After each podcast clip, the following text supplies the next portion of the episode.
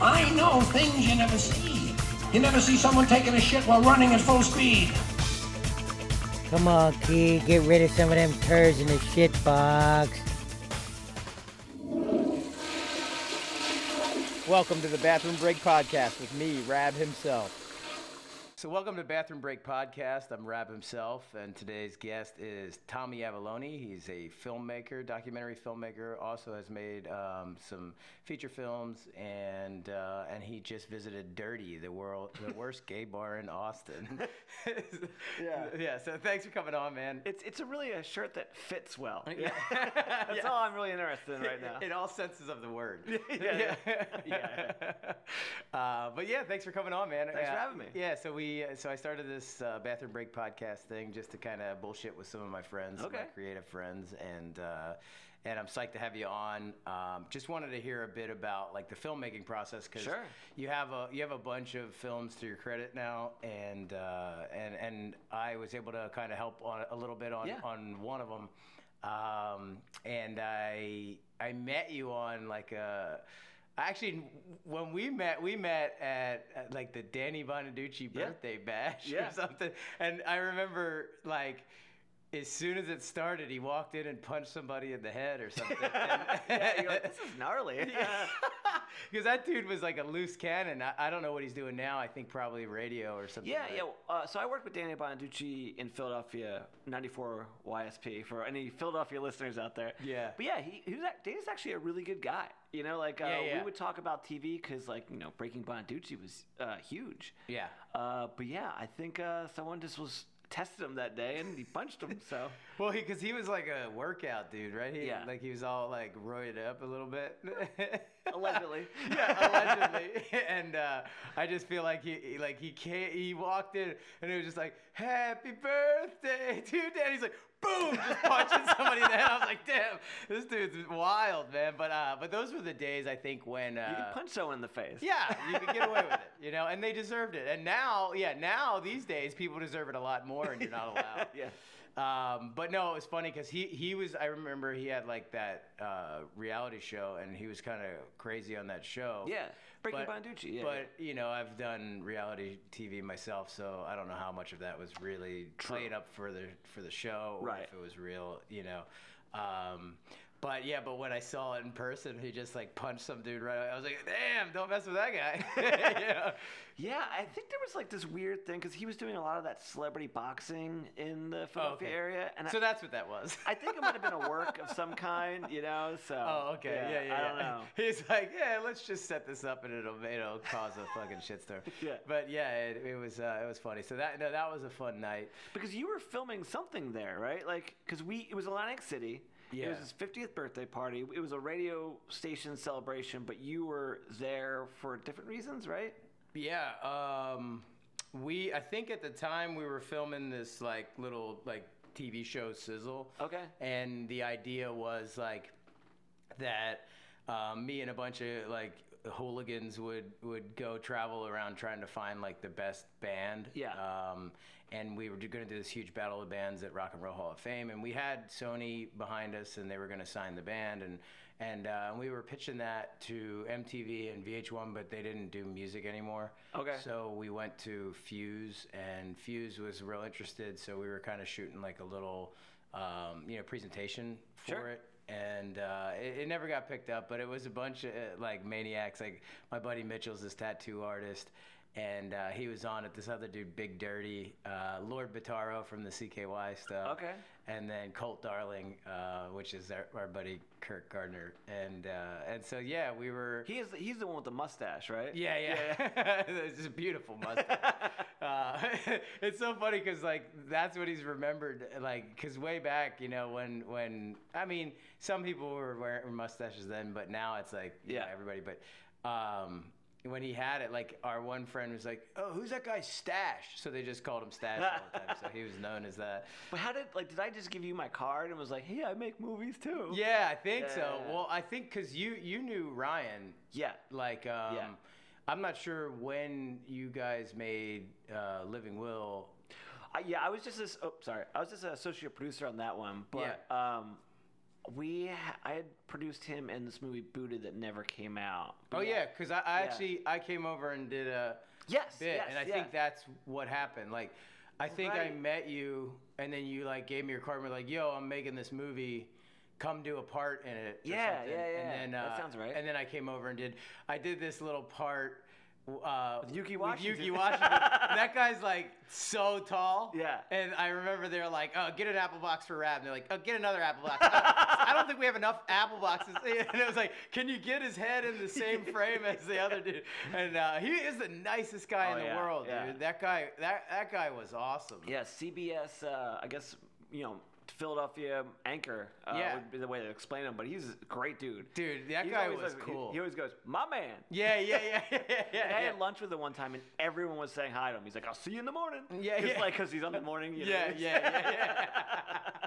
yeah, dude, he, he was super nice, and it was funny because, like, you know, I had done probably a couple little indie films at that Sure. point. Like, you know, I've I'd been in front of the camera for all those Yeah. years, but uh, just doing like an acting part, it was funny because, like, you know, I did that like little scene with him, and uh, and that dude was awesome. Yeah. Like he, it was like immediately like just nailed it every single time, like the same exact way. I was like, God, that guy's an editor's dream. Yeah. Because he's just like, how was that? Was that okay? I'm like, uh, that was perfect. I couldn't even tell the difference between the last one, you know. And uh, and so it was, but it was cool. It was it Yeah. was it was fun to share the screen with Ukee Washington. Yeah.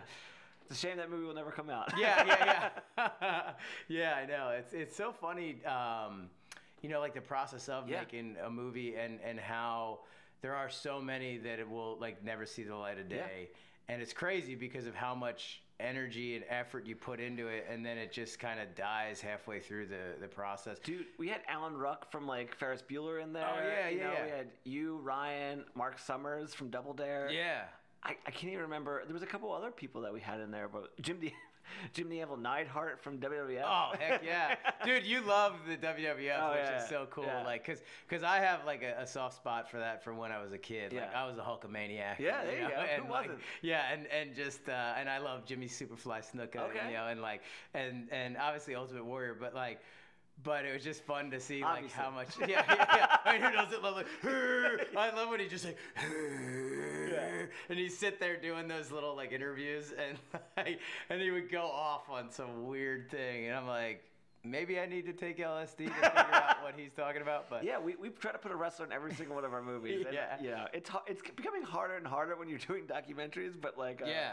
it's, uh, it's well, fun. well, that brings up like a good ex- idea of uh, Mick Foley in, Yeah. in your movie I Am Santa Claus. Yeah. Um, so how did that like come about? Well, we had, I would, we just finished. Pro- so okay, so at the time we were like making like a bunch of stuff, you know, like Yeah.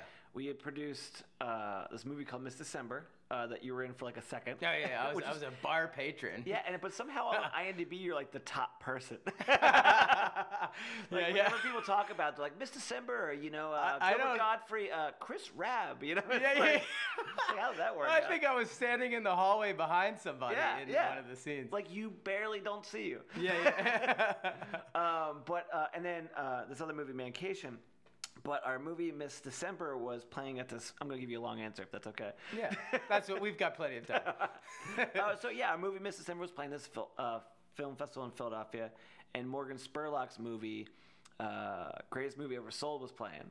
Uh, so I was I ran into we had a mutual friend, this guy Toothpick. He does all our songs for our movies, and he did the Super Size Me theme song. I was like, oh, I got this great idea for a documentary. I always thought I would Yeah. be a better documentary filmmaker than a scripted one because I don't I'm not good with actors. Like I don't know how to translate what's in my head to other people. Oh, know? okay. You're like, You know? I, thought it was like that Team America. Like, I fucking hate actors. It's just, it's just tough, you know. The, Yeah, the- like it's like Yeah, I no, I mean, you you did the same thing where it's like, I don't know if I'm bad at it or I just always work with my friends who aren't actors.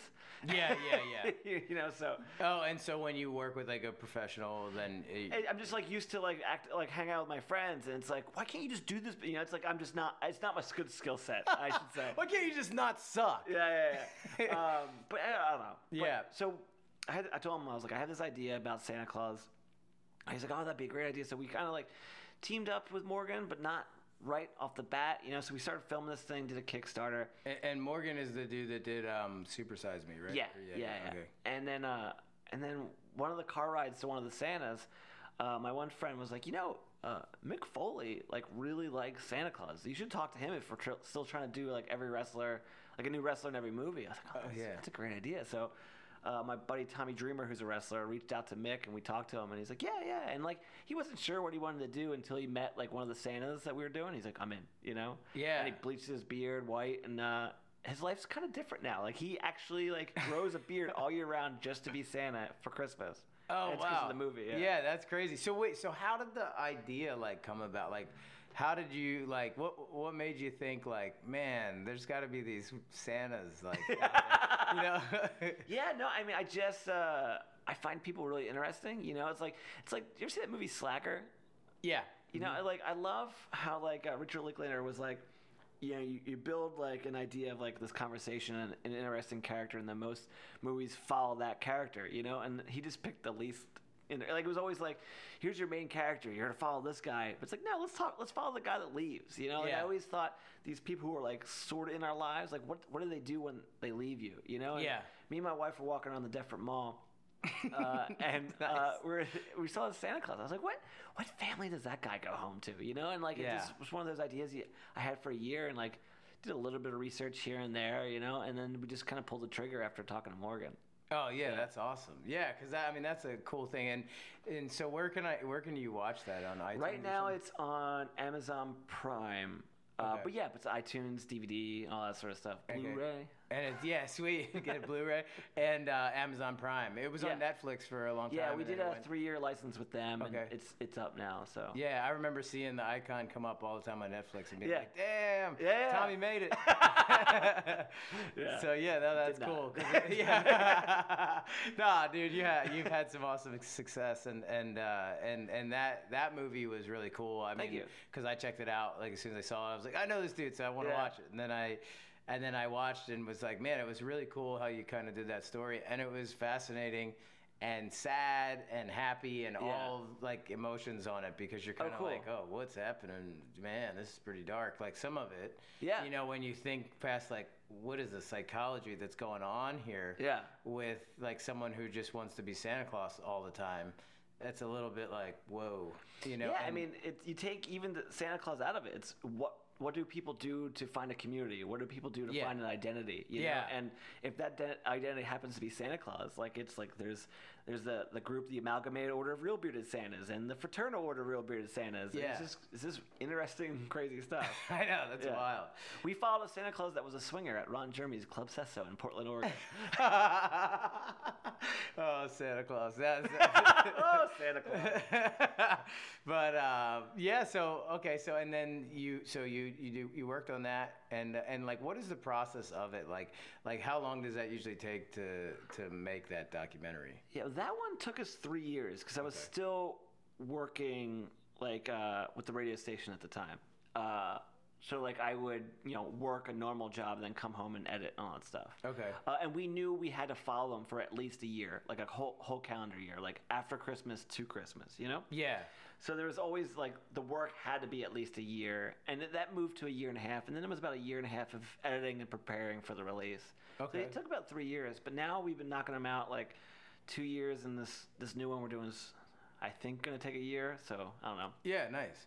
Yeah. And uh, and then so after after you did uh, I am Santa Claus, like you you feel like you found like your niche, like where you said like Yeah. like the the doing the scripted stuff was like uh, I don't know. Yeah, I I'd eventually love to get back into scripted stuff, but I feel like you know I just.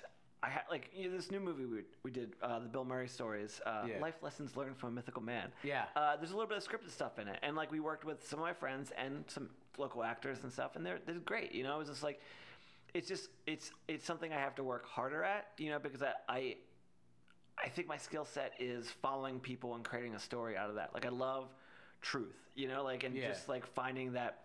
I don't want to say reality in like reality TV, but like, you know, there is something to be said about following someone and being able to create a story out of it. Like, uh, can we get awkward for a moment? Yeah, let's do it. So like, like I was, I still am huge fans of all you guys, like the CKY stuff. Like and Yeah. like and I base a lot of what I do off those things. You know, that's why it was like so important to like know you and meet you and like done and you know I worked with April for a bit, like, cause the way those videos were, like they they were just you guys living your lives, but put together in a way with like this great music and great fast paced editing and all that sort of stuff, where it's like they made you f- like you. I felt like I was friends with you without even meeting you.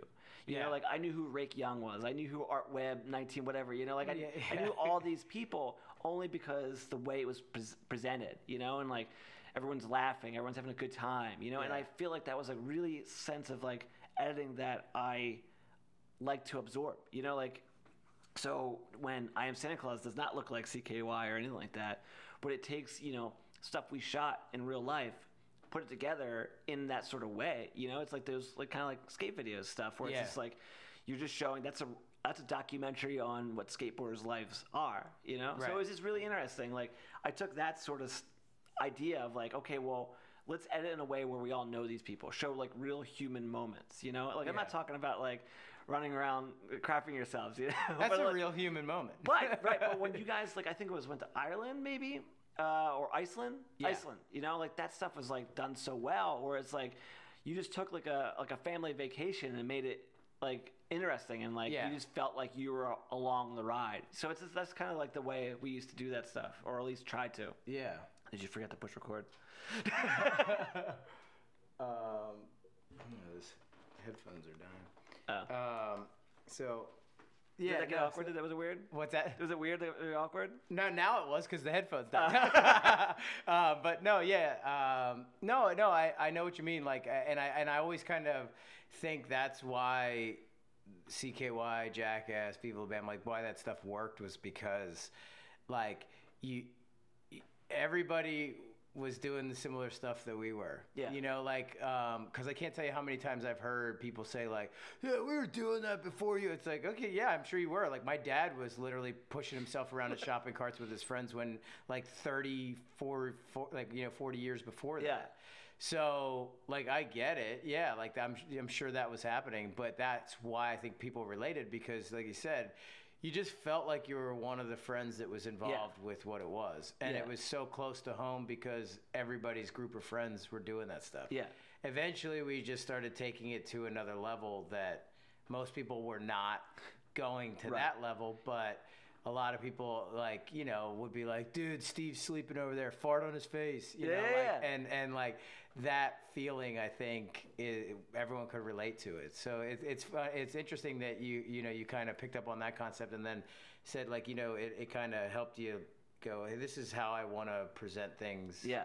with the documentaries Like I'm good at like I'm good at a montage, you know, and it's because it's like I mean I think CKY 2K was your guys' sweet spot, you know, Yeah. like I mean CKY 3 was like shorter and you guys had the film in it and all that stuff, but like I mean CKY 2K had that like it was a little bit longer. Well, I think the first was the longest, but it was the sweet spot in that you were able to see you guys like traveling and doing things that weren't all just stunts. You know? Yeah. Like stunts are one thing, but it was just the editing in a way where it was like, hey, we're hanging out with these guys. Yeah. You know? Yeah. And that's like, you know, what we try to do.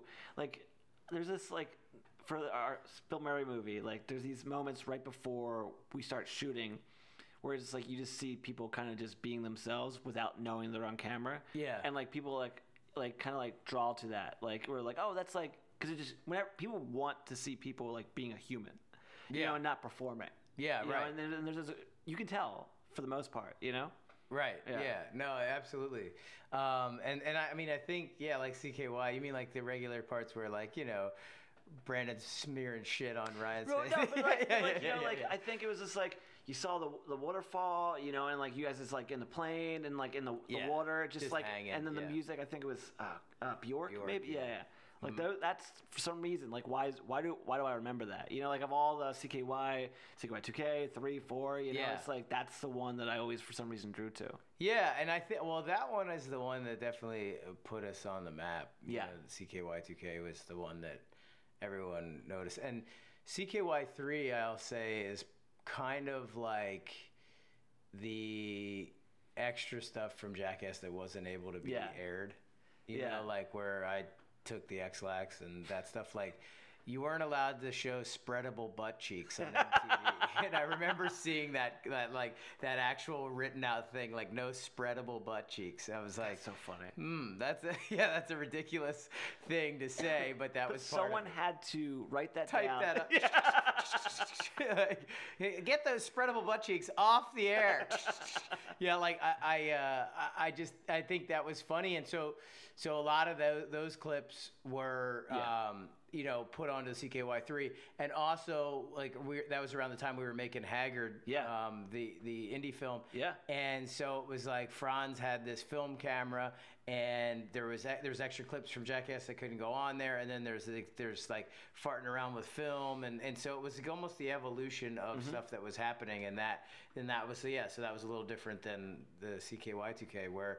I, th- I think I mean there may have been little like Super 16 mm, stuff on Right. CKY2K, but like it was largely the VX2000, like the skateboard. Yeah. cam, God, I you know. You know, I have that tattooed up that VX2000 on my Oh wall. yeah, there it is. It's my favorite camera. like we used to use it because like my like it's different, but like my buddies used to rollerblade, you know. So Yeah. like they would just we would, like I wouldn't film too much with them, but I would help them edit, you know. Yeah. Uh, and You're like, I didn't want to be caught around them. no, no, no. I just, I just, I had, I, I'm not an athletic person. yeah, yeah, yeah. so I just didn't do it, but like I, you know, I appreciated what that was. you know? Yeah. yeah. yeah, no, I get it. Because it was funny, like being a skateboarder growing up, like it was like, no, no, no rollerblades.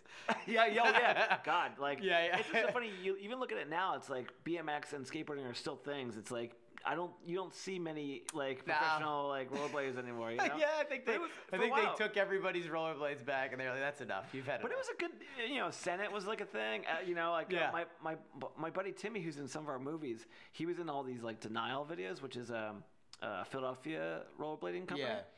And there's this one shot where like he went to go high five someone who just landed a trick or whatnot, and you see the dude like not see the handshake and just keep going. And I, and I made this edit where I just took it and I just like I just played it over and over. And like the fact that the company's called Denial, it was like he d- got denied. With Yeah, the, yeah, oh, yeah, it was, yeah. It was great. uh, it was a lot of fun. That's funny. That's hilarious. Um, yeah. So well, no, and and and that stuff was always like a good memory for me. Is like all the CKY days, and then you know, and then that led into Jackass, and then into Viva La Bam, and.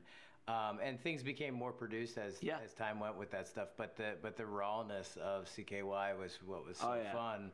Even the Um, first couple seasons of La Bam, like when you guys were like into it. Yeah, yeah, you, you could notice. Oh, yeah, yeah, that Uh, like as time went, it it started to get to a, a place where like you know powers that be would would kind of control what was happening, and and then you know you'd sit around all day long waiting to film for 15 minutes and be like, uh, and then you're supposed to get all psyched, and you're like, this is not the way we do it. Yeah. You know, and and the the way we had done it. Um, and it's funny you say the first couple of seasons because the first couple of seasons they were trying to figure out what we were. Yeah. Like they, I remember they showed up and like somebody's like sledding down the front steps out the door, and then somebody's doing a backflip off the off the banister like into like a couch, and then like you're just like kicking holes in the other another person's kicking holes in the wall, and they're like, "What the fuck is going on here?" And they're like, "No, film that! No, film that! Film Yeah. that! Oh, fo- uh, shit! Um, I think we need to get cameras in the house like at every moment, like 24 hours a day, rolling, you know, and like because they couldn't figure out like." And we're like, no, we're just crazy. But like our buddy Roger and G and Frantz, they know how this goes, so they'll just they know how to do it. Yeah. You know, and uh, and so they would film a lot, but then there was all the other guys, and eventually it became this really tight crew Sure. that like we're super good friends like to this day with with the crew guys and and uh, and and it, and it was such an awesome you know experience throughout those years but but at first it was it was just chaos and that was more of the way that we really did it. You know it was it was like oh yo uh, you know ryan's psyched he wants to jump off this roof with the bike or whatever. He wants to do this. And so we would go do it. And then it, and then it started to become well let's try to figure out how to you know do this. And in some ways some of that got lost because you uh, you know because you're trying to tame the situation. Yeah. and then so then the adrenaline kind of c- comes down. And then you're just sitting around waiting and then you're like oh, I don't know and then it just is not on the level that it was and and I, I'm not trying to like badmouth you know people for that but it was just i think it was a, it was a process of you know um, just like trying to figure out like it was like a new crew kind of coming together to figure out what it was, and eventually. Um, you know, there's a lot of lot of things at play. Like, there's a legal team that's like, dude, Right. we're getting ourselves in a lot of trouble. You got to tame this. You can't do it like that. Like, and so, uh, like, it had to shift and become a little bit more contrived for that purpose.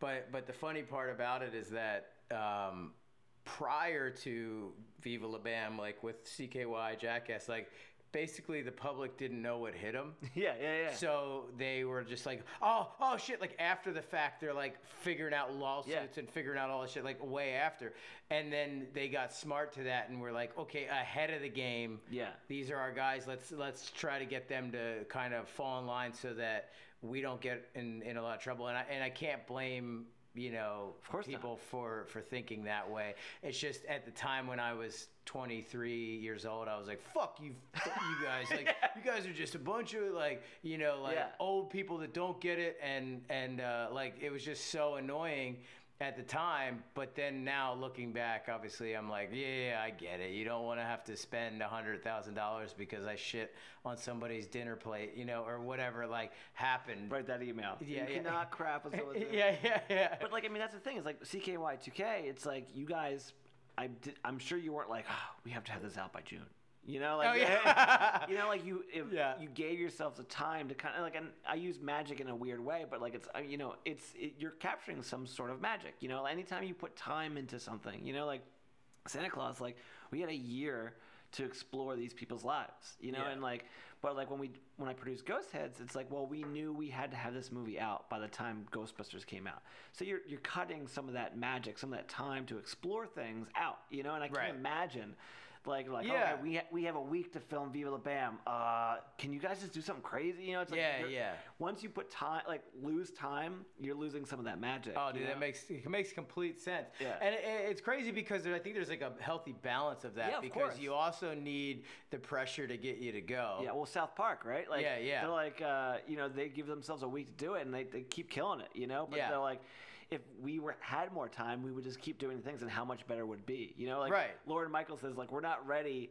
Like our show's not ready. It's just it just happens to be eleven thirty. You know, Yeah, like yeah, yeah. I'm butchering that line, but like that's more or less his school thought. Right. Yeah. And, and I think some of that pressure helps, but like you said, in, in a way, like if it's like if it's like a movie or a, or a documentary or, Yeah. or whatever you want to call it, CKY or or even like you know or Santa Claus, like it's like that's kind of gonna like TV is a little bit more expendable. Yeah.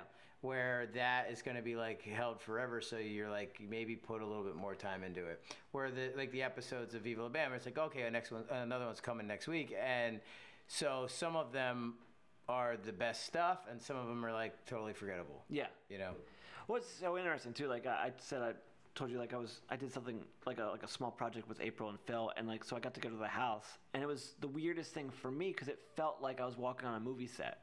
Because I was looking, I go, okay, so that's where you guys built a ramp, you know, that's Yeah, where you yeah. did that, and it was just super super weird. yeah Yeah. no it is funny and it's Yeah. funny that they still live in that house yeah.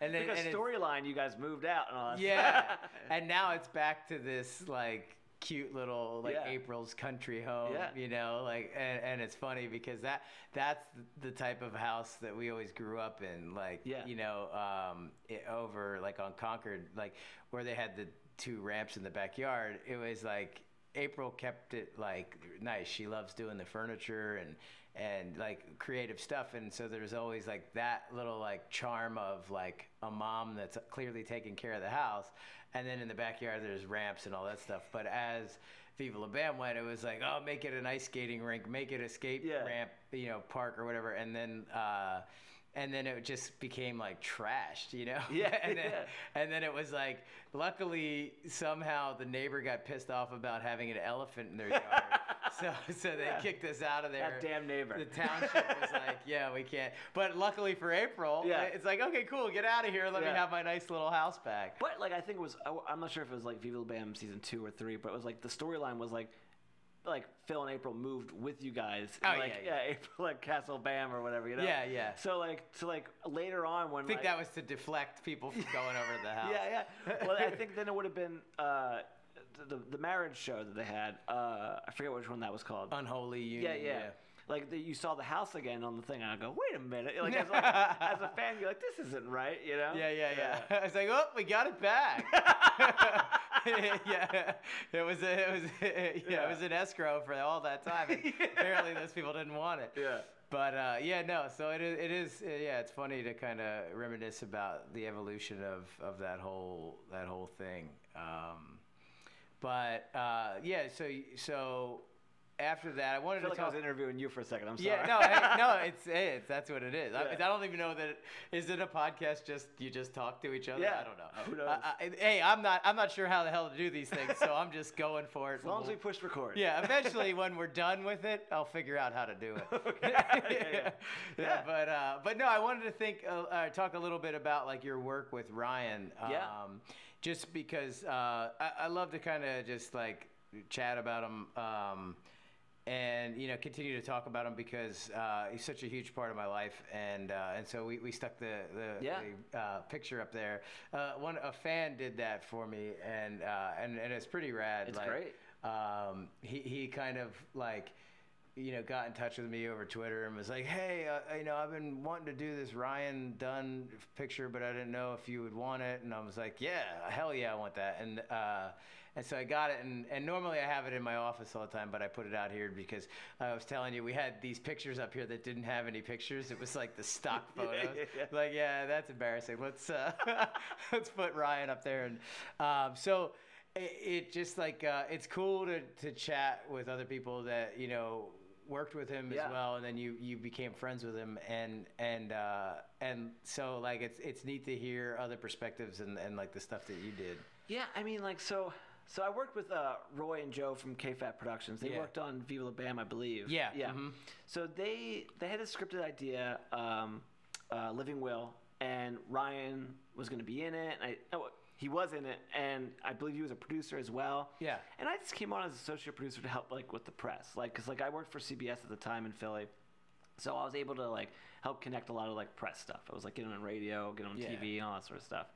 Um, I think I, I helped him get a couple extras or actors in the movie as well. Like this, I really bare minimum helped on the movie. Yeah. But but like I was, Quit bothering me, all right? I got no, no, something. Yeah, I know. No, it was just like you know, I just I you work I on independent movies, and there's a lot Yeah, of yeah. associate producers that are like, ah, I produced that. It's like I'm not taking everyone's credit. you Yeah, know, yeah, like, yeah, yeah. I- like, let's be real. These guys did a lot of work. I, I helped kind of nudge a couple things. Exactly, yeah. And that's I- very humble and, and honest of you, and that's Yeah, cool, I just- yes. Most people are like, "There's my movie." Yeah. You saw my name in the credits. Right? Yeah, we did. We like, saw what- we saw associate in front of it as well. Yeah, it's I've, I've seen a lot of people just like, Yeah. especially in the scripted stuff. You know, they're Yeah. like, ah, it's my movie.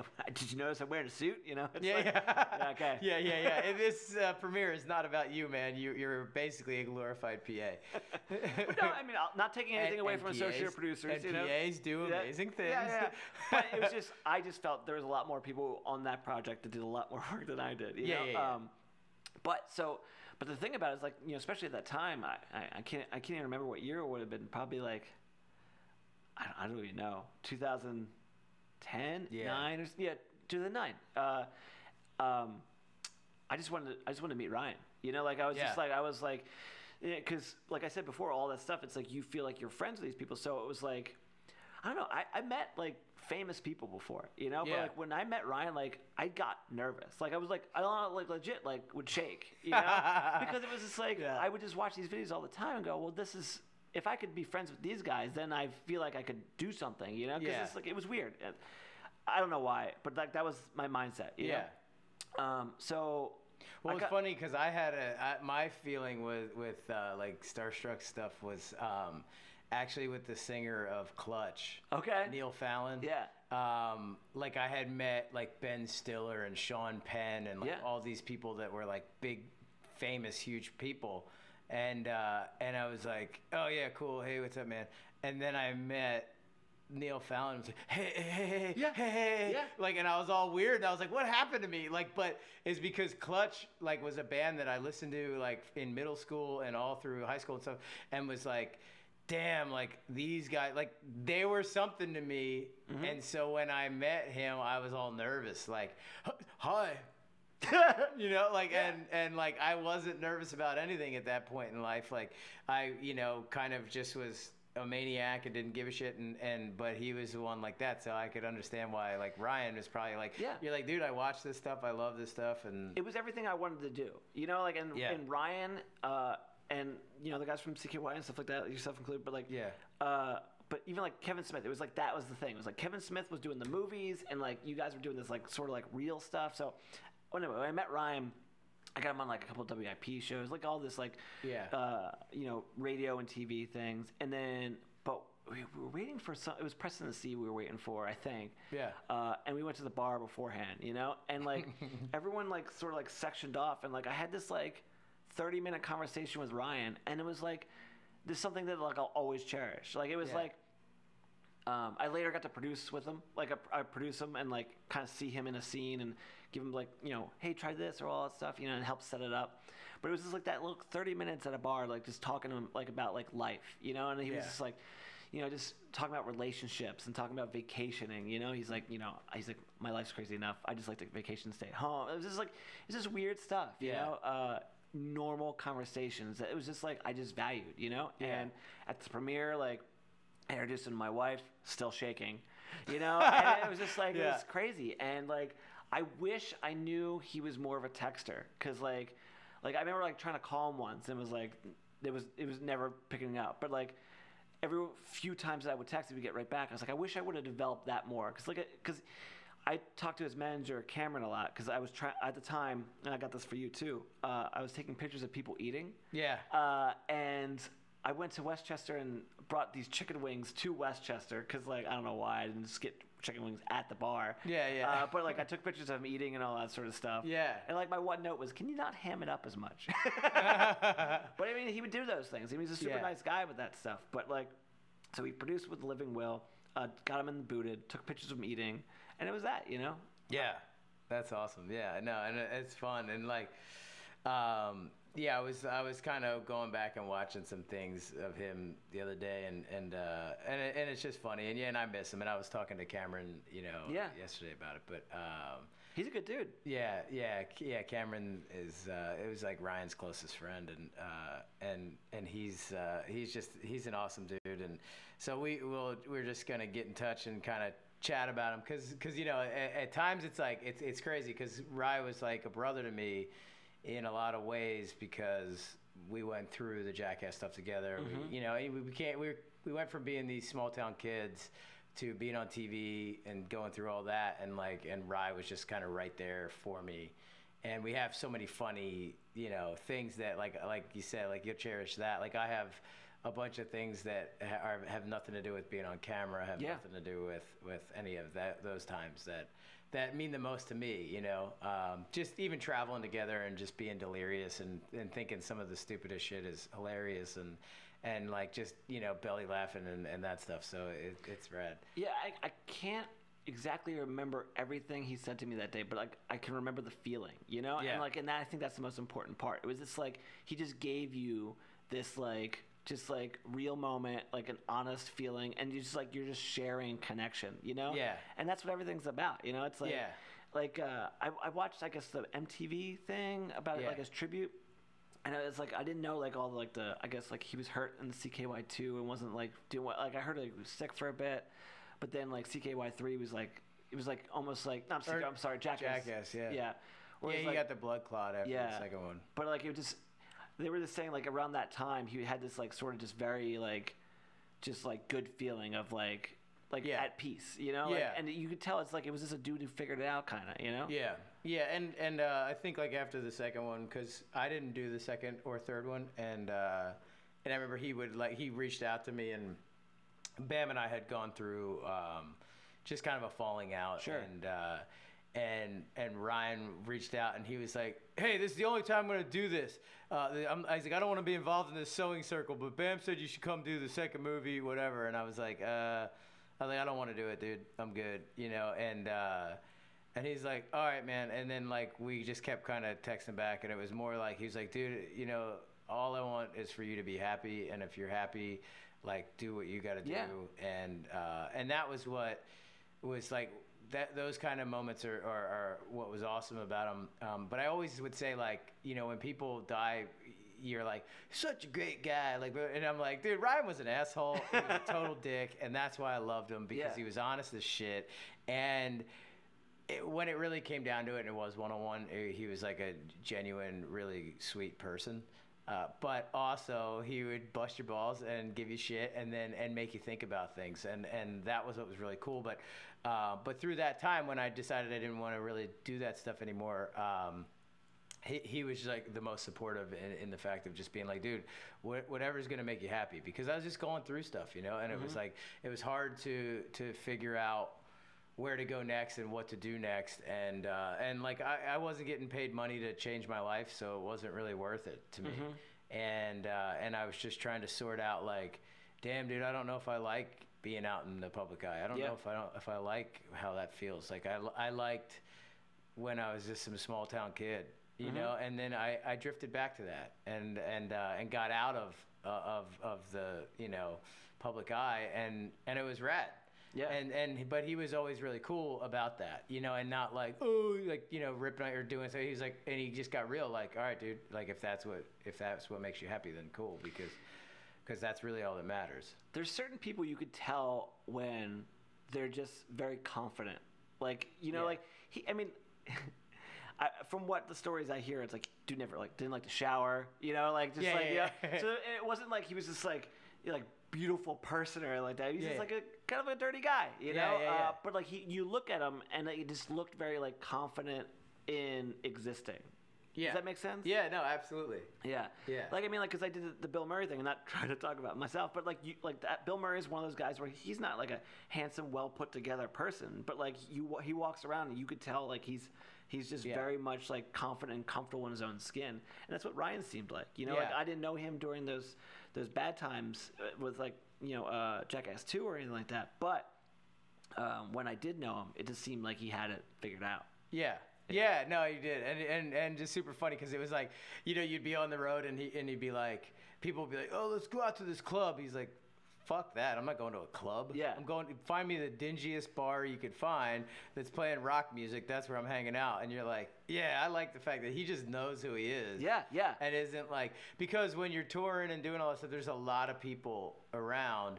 And everybody's influencing. Let's go out. Let's get girls. Let's do this. And Ryan's like, I've got Angie at home. Yeah. I want to listen to some like death metal and, and have a beer. Yeah. You know, like, and and everyone else is like trying to dance to some stupid song and whatever. they don't know who they are. You know, like they're Yeah. just trying to figure out who that is. You know, yeah. And, like following the crowd Yeah. as to what it is, but um, we were doing Miss December uh, in New Jersey, and we had Gilbert Gottfried in our scene, right? Yeah. And I don't know how, but like Cameron found out uh, that we're doing that, and he's like, "Oh, we, we can get Ryan in there because like they're all big fans of Gilbert." So like, Yeah. So uh, Ryan came to New Jersey, and we weren't we we didn't bring Gilbert in yet. It was taking us forever to get back from New York to Yeah. pick him up, and because you know. We, we have no money for our car service, you know. we Yeah. just drove to New York, and drove back. You're like somebody Uh, took their Pinto up yeah, there. yeah, You're yeah. Get in, Gilbert. But Ryan found some local bar, some dive bar, and a couple of my friends were there. They're like, "Do you know Ryan Dunn's here farting really, really loud?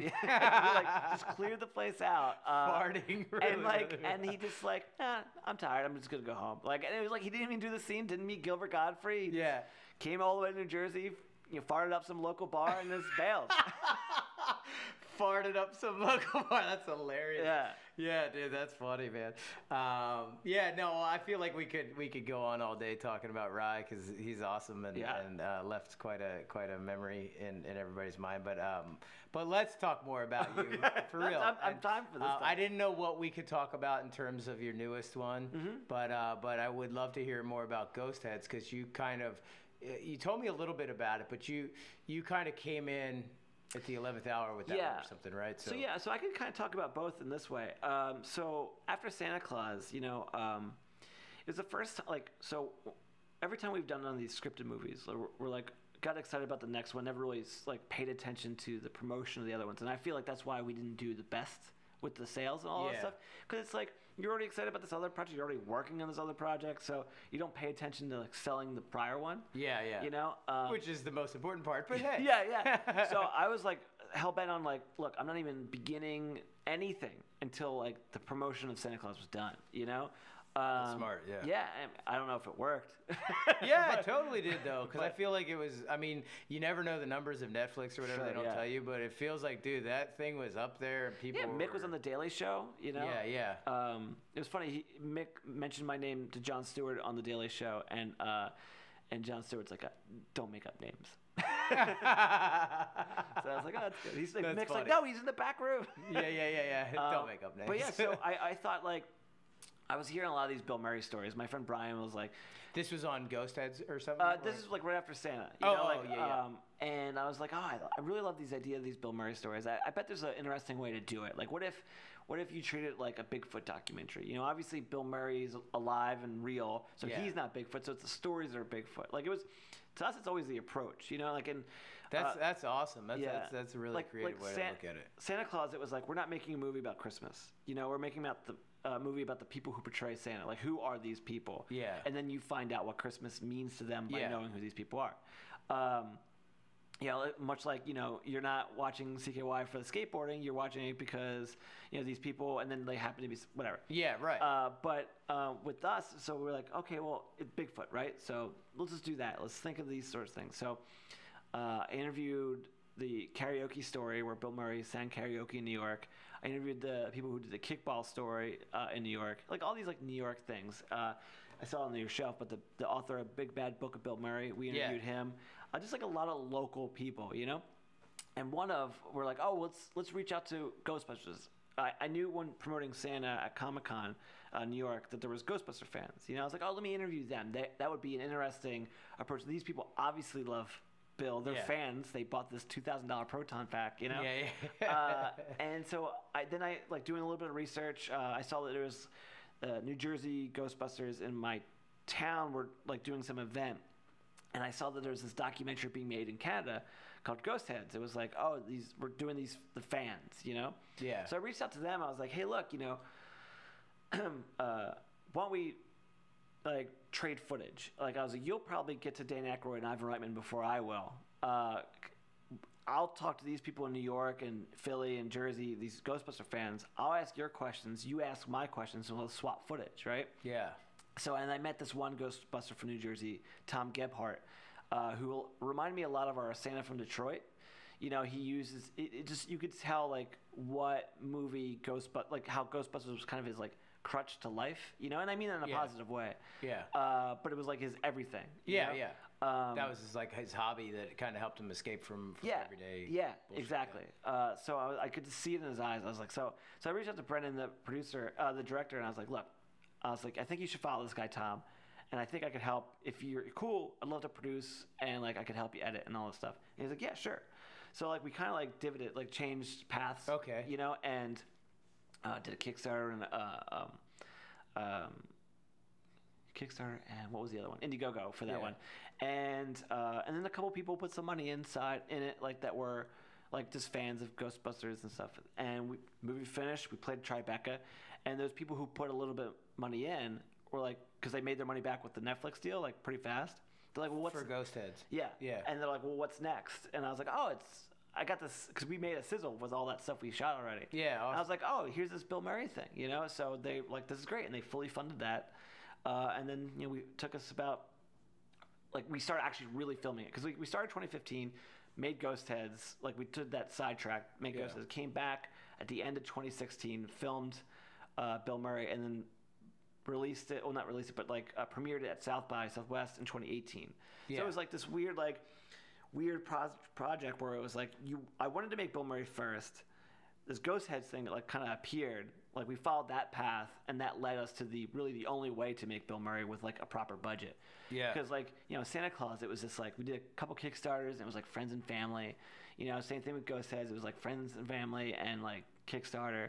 And bill murray was like a proper like okay well we don't have to beg for money. These one group of people are gonna like give it to us you know Wow, that's yeah, that's so cool, and and like, it kind of just got my wheels turning in terms of like, if you are a filmmaker, there is never a direct path, No. and it's never the same, and it always evolves, and like staying open to what may be your source to getting there, and that's that's what I admire in you, and I watch you do it like through making your stuff, like it's just kind of like, man, you you're like adamant about like, no, we got to go down there. We got to get this. We got to do that. And it's like, uh, is this even going to pan out? Yeah. And, and it's like, even if it doesn't, some it, it always leads to something else. And like, Yeah. I think I, I learned that in, in camera stuff too. Was like someone would be like, "Hey, do you want to come, you know, shoot this thing? Like, there's no pay, but just come over and shoot this." And I'm like, uh, "No pay, okay." So I go over and shoot it, and then you meet somebody there that's like, "Hey, we're doing this other movie," and there's like this crazy. You get it's a huge rate, and it's all this stuff, and you're like, "Oh, okay, good thing I came here Yeah, today." yeah, yeah. You know, and and uh, and that's the same. I think that mindset of like just go and see. Like we went down to South Carolina, Yeah. and and like just to see what would happen and and it like turned out to be a good thing Yeah. like i don't even think you really knew that maybe you did but like you really knew that when we were down there shooting like for the bill murray Yeah. thing it was like that that would end up being a big part of what it was it was kind of like i don't even know what we got Yeah, I mean, we, we had ideas, but like, I mean, someone told me when I first like when I first started making the change from like producing scripted stuff to uh, directing documentaries. Like, I, I I reached out to all the documentary filmmakers that I liked, you know. And the great thing is, like, they weren't big uh, scripted directors, so they had the, like the time to like they were like documentary guys are just different, you know. Yeah. Than, like.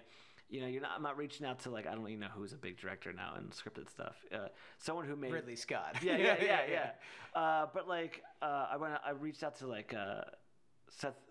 Oh man, um, Seth Gordon from King Kong. Yeah. Uh, Dan Lindsay from Last Cup, who like went on to make Undefeated and won the Academy Award. Yeah. Um, Barry Blaustein did Beyond the Mat. Uh, Matt Ogens, who did uh, uh, Confession of a Superhero, which is my favorite documentary, and then even Morgan Spurlock. You know, like there was.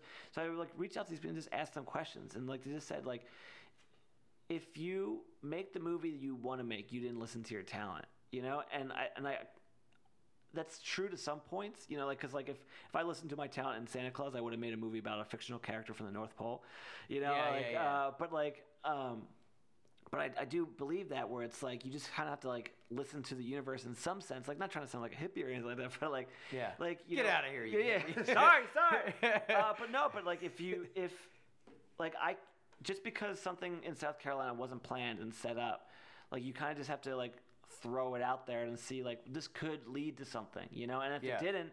It's whatever, you know. Like you know, nothing's really a failure if you haven't learned something from it, you know. And Yeah. and which I mean, even to backtrack, like you just like randomly text me and was like, "Hey, I'm back in the, the East Coast. If you're doing anything," I was like, "I'm leaving South Carolina in a week. You want to come?" You know? Yeah. And it was like an awesome time. yeah know? no yeah it was Yeah. it was fun Um, so and yeah. you were like, "Do you want to do like audio?" I was like, "Cool." And somehow I ended up on a camera. Yeah, yeah. And I was like, "Yeah, yeah, yeah, I'll do the audio." And then I'm just sitting there with the camera, like, "Yeah, yeah, yeah this is where Well, I want to be." thing. It's like you know, why, why figure things out? You know, like Yeah, yeah. ahead of time. You know, it's like, Yeah. You know, I've, I've worked with a couple different people. They're like, well, that's not really my job. It's like, well, then you should get out independent filmmaking. Yeah, right, because right, right. Everything's right, your right. job. you I know, and I, I think that's what it is, and that's that's what's fun about it. I think because when I, I moved back to Philly for a year, and all of a sudden, you know, I wasn't a camera guy; I was an everything guy. Yeah, yeah. And it yeah. was like, hey, do you want to come do sound on this Bill Murray thing? It's like, okay. Yeah, You know, yeah. And then it's like, I'll, I'll sort it out. I'll figure it out. And uh, and then like I'm editing a bunch and doing these all this other stuff. And and uh, and my regular day job is camera, but now it's like, oh, it's actually kind of opened my world up to. You know what? I kind of like that whole process, and and it and it makes you want to go. You know, because the documentary thing I think is, is neat. Like you said, you're accessible, which which was cool to hear that that you could like you could call these guys, right? I mean, you just call them like I, I like, found them from email your, through your yeah. agency or No, or- no, I wasn't even repped at the time. Oh, you know, okay. I um, a lot of them was uh, Facebook. You Okay, know? you found them on there or Yeah. on yeah, and then just reach out, hey, what's up, and Mhm. and they give you your time, and that's really cool because, like you said, like some of the bigger names and big people that are in like feature films and, and that stuff, like yeah, you're not going to be able to just be like, hey, uh, I wanted to talk to Wes Anderson about how he Yeah, did this one, yeah. you know, like it's like yeah, everybody wanted to, Yeah. you know, but but you can do that with a documentary film and and like you had mentioned that to me like were you ever interested in doing it and I, and and as time goes i'm becoming more and more interested i think because um, after living a life of debauchery for so long Yeah. and then kind of going into a corporate setting because i mean really like i work on on bigger like movies or, or tv shows and it's pretty corporate. Like, you know, yeah, we don't have a shirt and tie, and we're not sitting in a cubicle trying to sell like, you know, something to to somebody. But but we are like. Everything is kind of the way that it goes, and you, you definitely have a bunch of bosses ahead of you, and you're you're in that environment of like, you know, political stuff, and you know, it's like, oh well, I always wanted to do this. It's like, yeah, buddy, well, you're not going to do that for a long time. Yeah. You know, and you're like, uh, okay, it, it is. It's kind of limiting, and uh, you know, not to not to crap on it because it, it Yeah. you know it, it pays the bills, but at the same time, going out and doing a documentary is like. Uh, I'll say almost the opposite of limiting. It's like it, it just opens your world up to go, hey, what are these challenges? What are these things? And you have to like be ready to learn and open to, to It's- changing. big puzzle pieces. Yeah. Because even like the scenes, you're like, well, well, there's no like scripted like, okay, well, this is the interior bar scene, and we gotta do this. you know, this person says this person. We need this. the over, the over, the wide, and yeah, yeah. You're just like, I'm just gonna follow this guy as a Santa Claus and uh, hope something funny happens or hope something happens. You know, like. um and even like, cause like Santa, like I shot half of that movie. Well, was, I, I was a camera guy as well. You know, Yeah. Derek Kunzer was our director of photography. But um, I remember one time our Santa Claus Russell uh, dropped a pen and like cursed when he did it. I was like, oh, that's in the cut. That's that's in there. Yeah, you know, Yeah, like, yeah, yeah. It's like how can I make that a scene? You know, like Yeah. it was just so funny. It was a real moment. Like he's like, oh crap. You know, it was just so funny. You know, Yeah. but like, you know, And that's the stuff that you could never script that. You could Yeah. never try to get it. And it's like- almost like, uh, not to jump off on a sidetrack, Sure. but it's almost like working with Brandon DiCamillo. Like, dude, like you could never write for him. Yeah. Like I, I, I, uh, I did a couple shorts with him, and I would like write down some things. I'm like, you know what, whatever. And then I, I would erase it.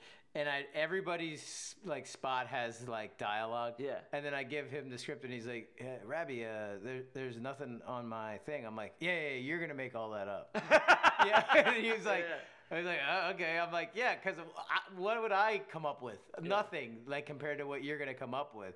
And and even though that's scripted, I would allow, like, I, I would much rather him just go off on a tangent and do mm-hmm. whatever and see what you could mold out of that. Yeah. Because it's way better, and it's you know that's like and I could see him too. Like, I'm not trying to like crap on any sort of acting skills he has or anything like that, but like, Yeah. I could see him performing better by just coming out with the lines Yeah. than if you gave it to him. Yeah, you know, uh, it's funny to tie it back to uh, Bill Murray. Mm-hmm. Uh, I heard a story about him. So I worked with this guy, Kingfish. Um, he was uh, back in Pittsburgh, and he was telling me he was uh, he was an extra in Kingpin, Okay. and uh, and he was the dude that like basically uh, there's this little scene in Kingpin where he's like making out with this girl and like Woody Harrelson's like rubber hand is there and it's like touching like her boob or something and then they like like they move he moves it and then puts like Kingfish's hand on the girl's boob and it's like everything's cool.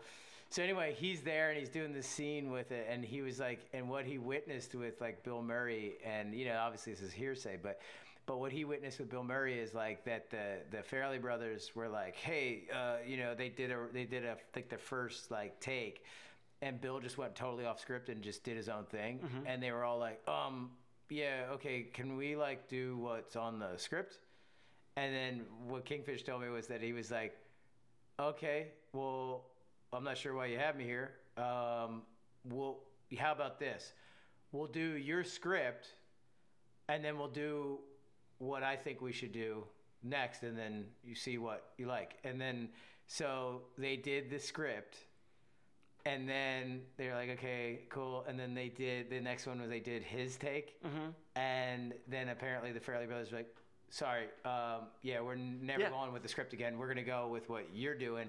Sorry that we, you know, like I think they just probably wanted to figure out what was what, but but then they saw like this dude has insane talent. It would be ridiculous to try to put him in a box. Yeah.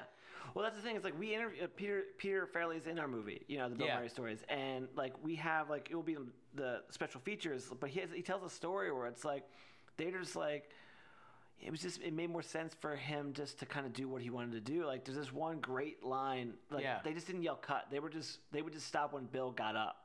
You know, uh, and there's one line. I, they're at a diner, and I think it's early on, and Bill like said something to a girl. Like the, the scene was done, but Bill's like, "Hey," to a girl, and she goes, "Hey," he's no, not you. Hey. Yeah, yeah, yeah. know? That, dude, that's like my favorite part. Right, and that's all just he just is him goofing around, having a good time with the character, you know. And they were just like, I think they were very like in the beginning, like ah, you know, well the script's kind of good, you know, like. Yeah. But then they it took them a bit, and once they realized that, they're like, okay, no, we get it now. you Yeah, know? because Big Ern is that movie. I mean, Yeah. Woody Harrelson's hilarious too. Like, they're, they're, the whole movie is awesome. yeah, And uh, Randy Quaid and like Yeah, you know, and, and the whole thing. But Bill Murray in that movie to me is like, I mean, dude, and that long piece of hair is like. but that, that I mean, Randy Quaid knew Bill Murray because Bill Murray directed him in uh, Quick Change, and Oh, so yeah, yeah. well, the Farrelly Brothers like, do you think you can get him? He's like, yeah, I'll, I'll call the number, you know, like it yeah. was like, yeah. This is Call crazy. the one eight hundred Yeah, number. Yeah. yeah. yeah, that, that's cool. Um, but no, I totally sidetracked on that. But but it was the point of it was kind of that you said like when you're you're making a documentary and like something naturally happens, like you can't kind of force that to happen. No. And and that's And you feel it, yeah. Of like you you know saying like you, you follow that. Yeah. And then all of a sudden that becomes what like guides the story. Yeah, I mean, like I've spent like movie money on like things that we had to cut. Like we, you know, Santa Claus. We had this whole big Santa War stuff where we put some decent time and money into it, and we just had to cut because it didn't work. You know. Yeah. Like we explored, uh, like, even with Bill Murray. Like we went to Phoenix, which is an awful area, but like we just went to Phoenix to film this one story, and it just, didn't work. You know, and like yeah. you live, you learn, you know, like, but like all that stuff, it's like there's plenty of things that we didn't think. Like I was like, oh, I'm not sure. I, I- I think we should interview this guy. We'll see what he, we'll see what it does. But we lined up all these interviews around them, and sometimes the ones I'm excited for aren't as good as the ones I'm not excited for. Yeah. you know. Yeah, you could. Yeah, you could never tell, kind of what it is. Yeah. Um, but that's cool. So, and you said you have you have a couple, you have some more stuff in the works. Yeah, yeah. We're I'm in the middle of directing and editing this movie, uh, Waldo on Weed. Okay. uh, which is my friend Brian. His son had eye cancer at six months, and Oh they started using cannabis oil to counteract the results of the chemo. And like he filmed, he's the kid's four years old, super healthy now. Like it's no spoiler. He's Uh, good Yeah, he's good. He's Oh good. my God, I was joking about the spoiler. Maybe I shouldn't have joked about that part. But uh, no, no, it's, yeah, yeah. no. It, it's. Uh, he would have said the same thing. yeah, no, no, no. Uh, Uh, no, I mean, come on. If you can't, you It's a gotta, bathroom you gotta be show, dark right? and joke about things. That's. what- I mean, we, we we live in a society now where everything is off limits. Yeah. I was thinking that yesterday. I was like, should I tweet this that comedy has been postponed until further notice? you know, but uh, but but I uh, but I didn't just because I thought, oh, someone will attack me for that. Yeah, whatever. yeah. But um, but yeah. So. Uh, because when you first said that, I want to know that. I want to know that the kid's all right. 'cause Yeah, that makes yeah. me sick to my stomach. Yeah, he's good. know, he's good. But, but- like he filmed this whole thing on a flip cam. It was 2014, Mm-hmm. and it, he didn't do it to make a documentary or anything like that. It was just like he just wanted to get through his, his own therapy of it, you know. And Yeah. I met him in a completely like organic way. It was like he was running Pizza Brain in Fishtown. You know, I was like, oh, let's do something on pizza. You know. Yeah, uh, yeah. And uh, Oh, uh, in Philly? yeah. Oh, okay. Yeah, yeah, and um, and uh, so yeah, so we we kind of connected, and he's like, I'm not sure about pizza, but I have this other thing that I'm trying to explore. I don't know what to do with yet, and we kind of like left and came back to it, and it's the documentary is going to be called Waldo on Weed, uh, and we're put, we're you know putting And together. Waldo is the kid? Yeah, is Waldo James Mysterious Dwyer is his name. Oh, okay. Uh, but yeah, so but he's uh, That's quite a name. yeah, yeah, he's quite a kid, you know. Yeah. Um, but yeah, it's a little bit more uh, serious, but like I mean, Yeah. the family's funny, you know. So it's like it's gonna be as lighthearted as a movie about child's cancer can be. Right, right, right, right. Yeah, but yeah. then that's cool. Yeah, I think you know to shine light on that. And so, are, they are from Philly. Yeah, they're from Philly, but they live in Washington I was gonna now. say because that, that might have been an issue, right? Yeah, to try to And that's like, kinda like what the the stuff is, cannabis. yeah, yeah. So what is the, the what is like the current state of Pennsylvania with like? I think it's a little bit marijuana. better from when they moved, because like Okay. from what I've been told, that there has been uh, dispensaries that have been popping up. okay. Um, but they left Philly in 2016. It's now 2018. Yeah. In case you're listening to this podcast in two years. Yeah. Or five years. but Um, uh, so It- yeah. it's crazy to me that like marijuana has so many good benefits and Yeah. like, and people like have stopped the use of that solely because they get profit off of it. But like, Yeah. but it's crazy. I mean, I'm sober, you know. yeah. I I've actually never but- smoked pot a day in my life. I Yeah, just, my, to but, I me, the documentary is a father who saved his son. Yeah, but Yeah. but more, way more than smoking pot. I feel like actual the actual like me- medicinal uses of marijuana or THC or any of that like is so much more than just like hey I took a hit off this pipe and got high like Yeah.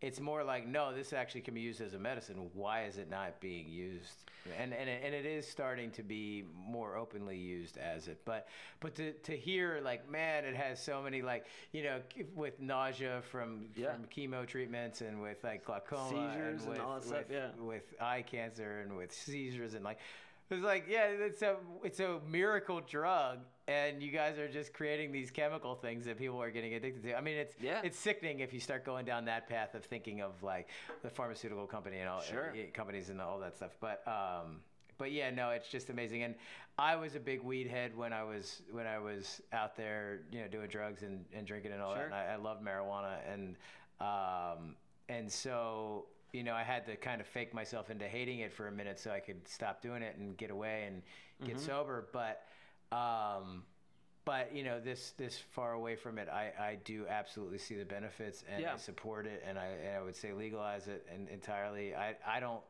want it and it's not and that's why i say it because it's not for my own personal interest Right. It's actually because look at the benefits Yeah. and look what it is and, and it's neat that you're doing a, a because the pill on think, that it's a, it's a pill that they make well this Yeah. the one this particular story it was uh it's called acdc uh, I don't no relation to the band. Yeah, uh, yeah. But like it's twenty to one, so it's twenty CBD to one THC, so it doesn't get you high at all. yeah It's like the guy's like more or less trying to make a, a multivitamin, you know? So Yeah. it's, this, it's it's interesting where it's like and what it what effects does that have like well, like, cause like, see, right now, like hemp is, oh, the CBD is legal. You know, you can get like Charlotte's Web and all that sort of stuff. And, and this is me just having just a little bit of information currently. You know, Yeah. it's still in the middle. Yeah, of it. Uh, but like the CBD stuff, that's the legal part. But people are afraid of the THC, um, because that's like the psychoactive component. You know, Yeah. uh, all same plant, all that sort of thing. Yeah. Uh, but you know, uh, we're filming some interviews with some doctors and lawmakers and um, scientists in the next couple of months to like talk about like how like that that little bit of THC, like even though it does not get you high, like makes for some reason the C it kind of like works with the CBD more than if you just took CBD by itself. Okay so it activates the C- cbd It does something Yeah. like in a, it does something, but like ah, it does like we're in- science science happens. But like you know, I am in the middle of the thing. I'm not done yet. Right, right, right. But it, no, but it's interesting to see what you learn, and, and Yeah. that's what's really. cool. I knew nothing. I knew. I mean, I watched Cheech and Chong movies, Yeah, yeah, half yeah. baked. You know, and that's all I really knew. It's like, oh, so like, Right, is this what Dr. Dre's talking it. about? Yeah, yeah, Yeah, But, yeah. uh, you find out like it's like, oh, like I. It's like uh, you know, it's like these anti-inflammatories. It's like, oh, you can make your back feel better, you know, like yeah. Well, I mean, I think that's what's so so neat about documentaries is that you know you basically are putting yourself through college Yeah. of that you know that specific subject. I oddly enough have associate's degree in Santa Clausology. Yeah, yeah, yeah, yeah, yeah, yeah. There you go. And, and, no, and, it, and it's neat. It's cool to see that because um, where else would you be able to learn so much about so many different topics so in depth? Yeah. You know, um, like I, I, I feel lucky to do that. it, being a camera guy in the TV stuff, because sometimes I would do. Um, reality TV shows, and some of those shows are just pure garbage. Sure. But, but some are actually like you know educational, Mm-hmm. and and those are neat. Like when you go on those, and you're like, man, I, I'm learning about this thing that I never thought I Right. would ever be learning about this, or or, or whatever. So uh, so that's really cool. Um, you're inspiring me to want to get into the documentary. You should do it, man. Yeah. I mean, you got a hell, of a story. Like I, I- you can cut this out if you want, but like I still think there should be a tell-all of not tell-all. That sounds like a e thing, but like I think there's an honest, real He story. wiped from back to front. No, no, yeah. of you guys growing up. Like Yeah. you know, it's like these guys that were just friends who had a camera and a passion. And look what happened, positive and, and, and negative. You know, I think that's a great. Wait, story. was there some negatives? yes. uh, but yeah, no, absolutely. I mean, and, and that is a good, a great idea for it. And, uh, you know, we'll have to, we'll have to get you involved because yeah, you heard it here first. Yeah, yeah, yeah.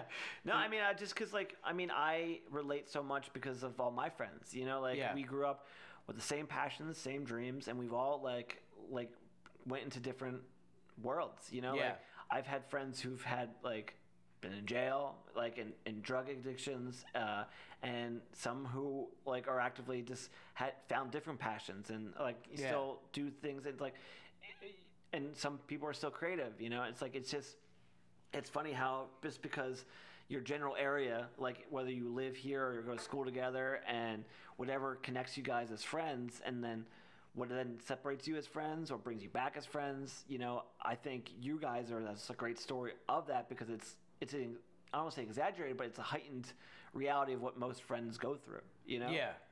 Yeah, no, it is cool, and it is like. Uh, And you have all the footage. Yeah, yeah. Somebody does. Yeah, well, I mean, but that, it, the footage exists. Yeah, you yeah, know, yeah, like yeah. I have all this footage of my friends growing up, and I want to make a documentary of all of us and our choices and stuff. But at the end of the day, like, who cares? you know, Yeah, and I yeah, have to like, it's like in, as an editor or director, it's like, how can I make them care? Like, I, Yeah. I constantly I think need about you to care. Well, it's just, also it's my pack ratness. You know, it's like I have all this footage. What can I do with it? Yeah. Oh yeah, yeah, yeah, Yeah. Well, and that's what's funny is like I'm not I am not a pack rat, and when I when you when you mention those things, I think about I'm like, dude, I'd have to like track all that down through all these people, and which would Frantz has all of it. would be worth it. But um, but yeah, like uh, I throughout the course of my life have like shed things Good so much, like, and maybe that was just the natural way I was, but like it was like ah.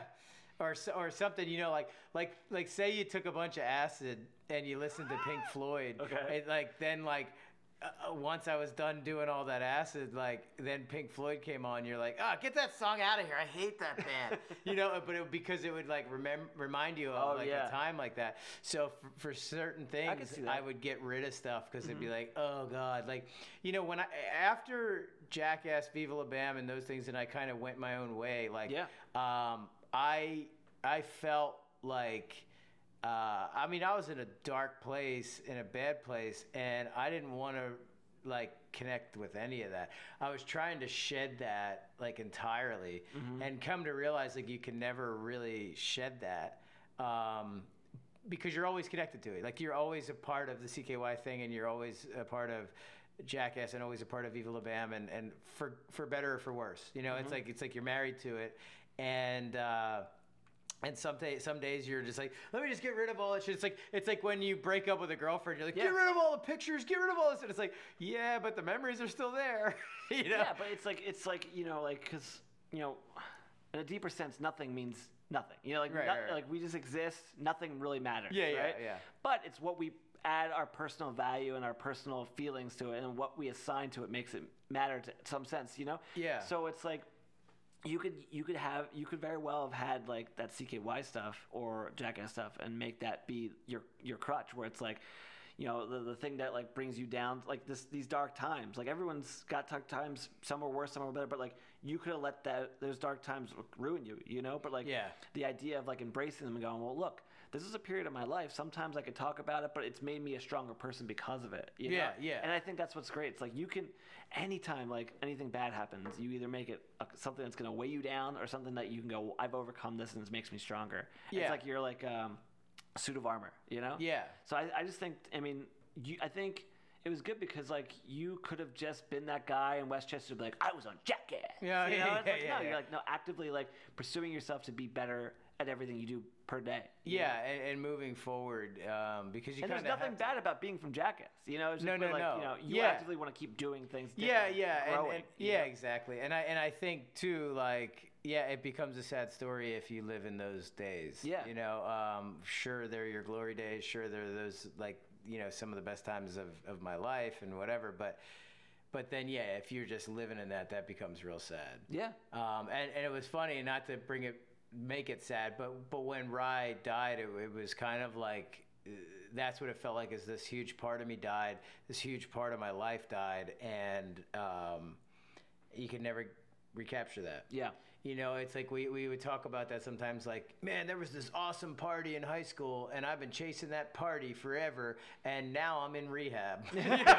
you know? Yeah, I mean, yeah, Because you're just trying to recreate that over and over because you love that feeling of that, but you can never really recreate that. And, Yeah. and, uh, and But so, that's like truly living in the moment. Like Yeah. when you're like, you know, you're like you're just experiencing something as it's happening. You know, and once you try to remember it or feel it again, it's just it's not there. It's Yeah. not, it's not the same. Yeah, and a lot of people, uh, hey, you should make another CKY video, and and uh, you know, obviously Bam would be the guy for that. Um, he was kind of the the ringleader in in that to begin with, but um, but it would be really weird. Because you see, It out would so be very forced, you know? and uh, and it wouldn't feel I right. I think it was my wife calling. You know, um, yeah. So uh, you know, it, it would just feel like you were trying to force another thing, but maybe it's like a documentary or something like that would be would be cool. Because you're not forcing it, and you're not like you're That not- is kind of just taking a look back, peering back into what it all and answering is. questions like Yeah.